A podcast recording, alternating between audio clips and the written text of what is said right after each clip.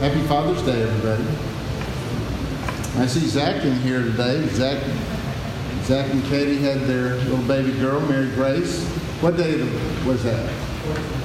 14th. June 14th, Flag Day.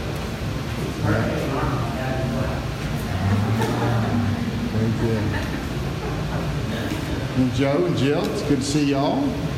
Bringing the baby here for the first time. Very good. Excellent.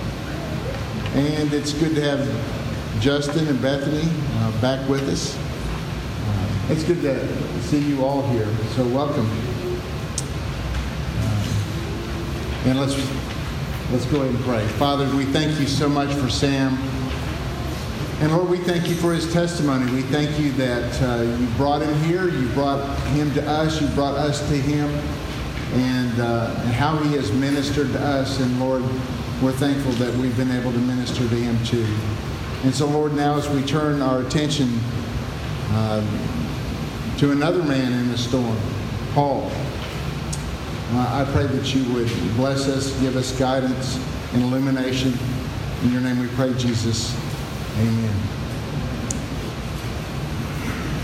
So I don't know exactly why you're here today, but I suspect that there are people here today who are going through storms. It's, um, it was mentioned in the song service more than once. It was mentioned in the Sunday school lesson when we talked about Paul and how he went through a storm. Uh, it was mentioned in Sam's testimony. And the, uh, the passage that we'll look at today, Acts chapter 27 and 28, really focuses on a storm. And so when we think of a storm, we think of the storms of life, and we all go through those. And it may be that someone is here today who is really going through a storm. And so uh, this message is for you. If you are coming out of a storm, you are in a storm, or you're going into a storm, this message is for you. I, I remember we're, we were talking nautical terms here today. I, I remember shortly after Ron and I were married, uh, my mom and dad and my sisters, that we all went down uh, into the Caribbean and uh, we were going to take an adventure. We were going to take a little sailing ship and we were going to learn how to sail on our own. And so that would be uh, my two sisters and me, mom and dad, Ron. So there's six of us on this little ship. And I have since learned that sailors are uh, rather superstitious. And I'm not superstitious at all. I mean, for years, my extension at work, my phone extension was 13. I'm, I'm just not superstitious at all. But I will say that when we were walking up to the ship that was going to be our home on the waters there for the next week, and I saw that the name of the ship was the Luna Sea. I'm not superstitious, but it didn't seem like a good place to spend a week on the lunacy. But, um, and so, but it was really fun. We learned how to sail. We had a coach who was uh, on another ship that was sailing alongside us, and he taught us the, uh, uh, what tackle is. We talked about tackle in Sunday school. He taught us about tackle. He taught us about this, how to work the anchor, which was very important. And so we would go out and take our sailing lessons during the day, and then we would come back into the harbor and uh, get the ship right up next to the pier. And we'd throw the ropes over onto the pier so we would be lashed to the pier. And it was really, we, we, we spent several very nice nights. And then one night we were going to do something different, though. We were going to sail across to another island that had a, a harbor, but not a place to, to dock. And so we sailed into the harbor and we set our anchors into the sand and we set two anchors so that one anchor would pull the ship and the ship would pull as far as it could and then the other anchor would kick in. So the ship is moving like this all night on these anchors. And that's fine as long as everything is calm. But guess what? A storm blew up. And we knew what would happen if our anchors didn't hold. We knew that our ship would end up on the rocks, and none of us were really that great swimmers, and we certainly didn't want to go through a shipwreck. And so that was a very difficult night. And sure enough, at some point in the night, um, my sister raised the alarm in those classic and immortal words that uh, come up at every family reunion now. We're not where we were. We are not where we were. She, she was looking at a light and she could tell that the, we were drifting. The anchors were moving. And uh, so our coach came alongside us and helped us uh, solve that issue, and uh, we survived. Um, and so Weston had an Alaska storm story, and I, I had a storm story.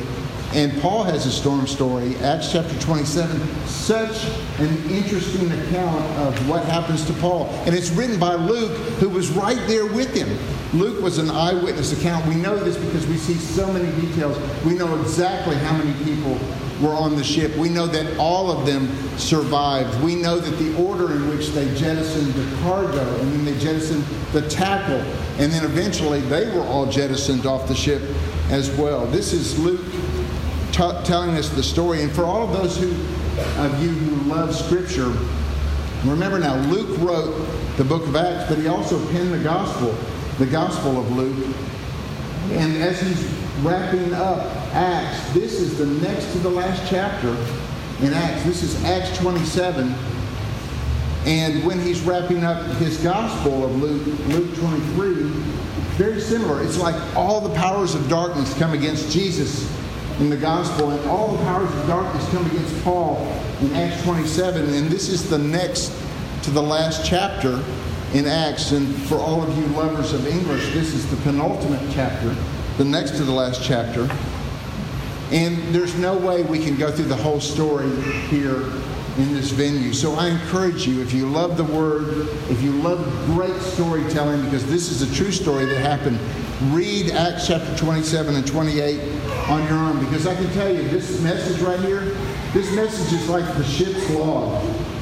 It's brief, it's going to summarize details, but if you want the full story, go to the source book, go to the scriptures itself. Let's look now first at uh, what Paul encountered. Let's look at the storm. Acts chapter 27, verses 13 and 14, and we'll look at Paul's first great danger, the storm.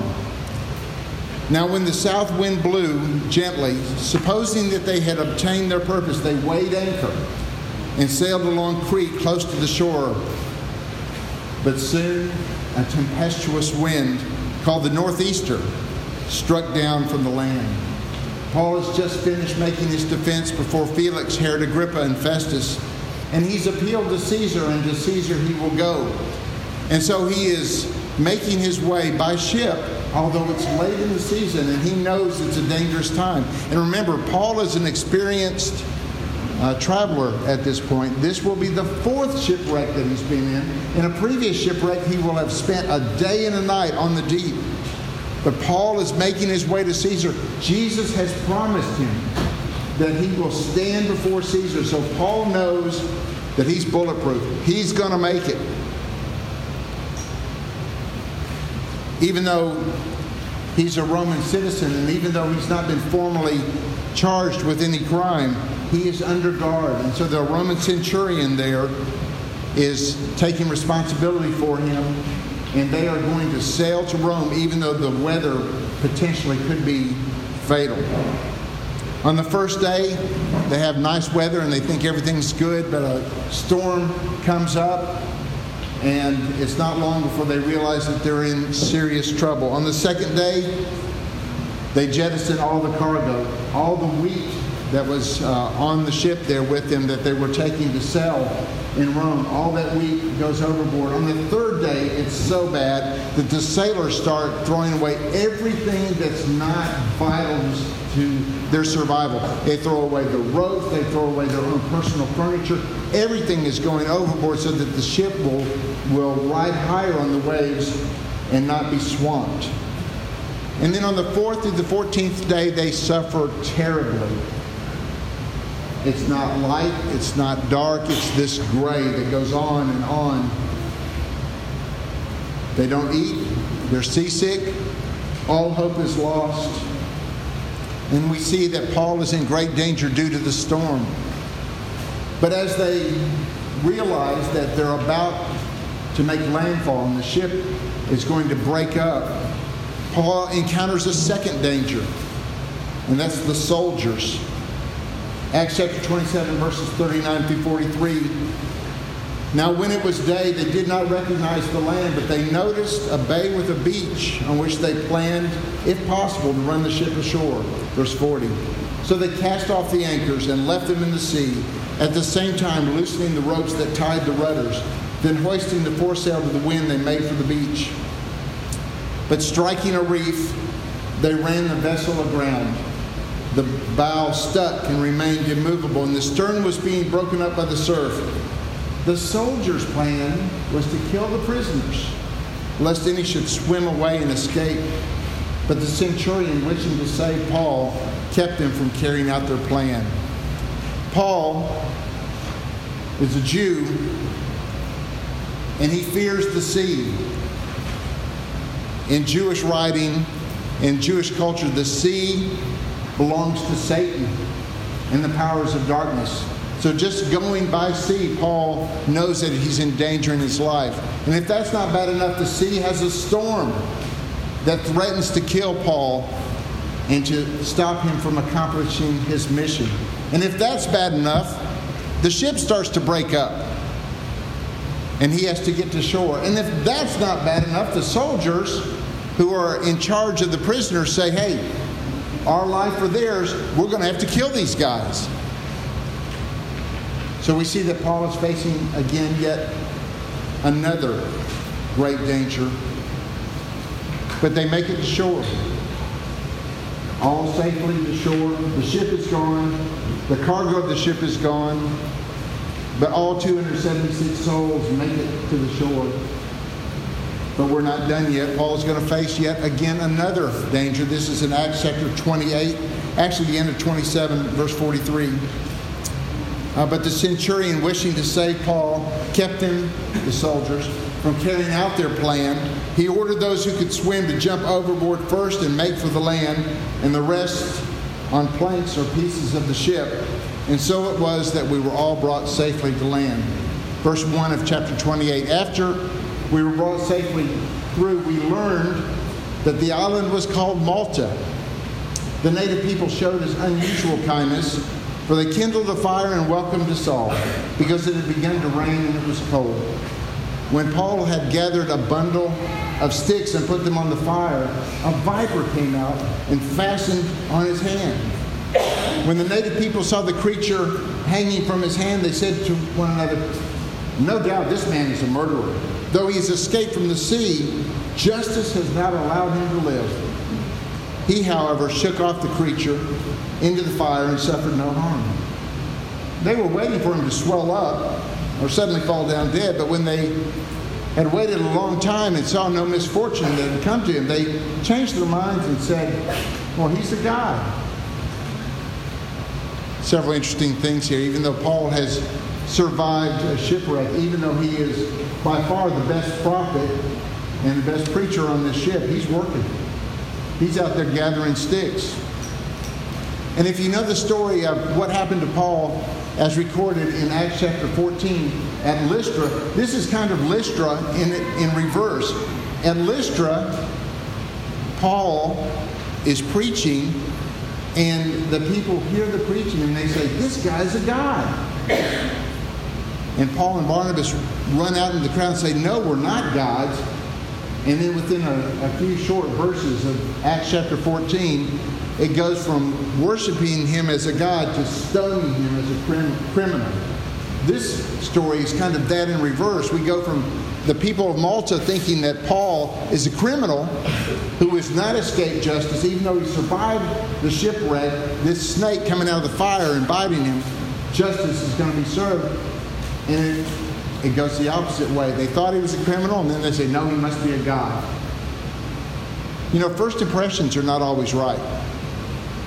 Second impressions are not always right either.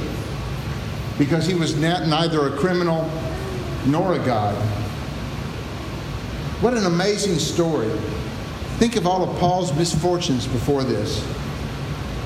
Think of the misfortunes that are recorded just here in Acts chapter 27 and 28 the storm, the ship breaking up, the journey from the ship to the shore, the soldiers who wanted to kill him. Now he's safe on dry land. Now he's working to provide heat from everybody else.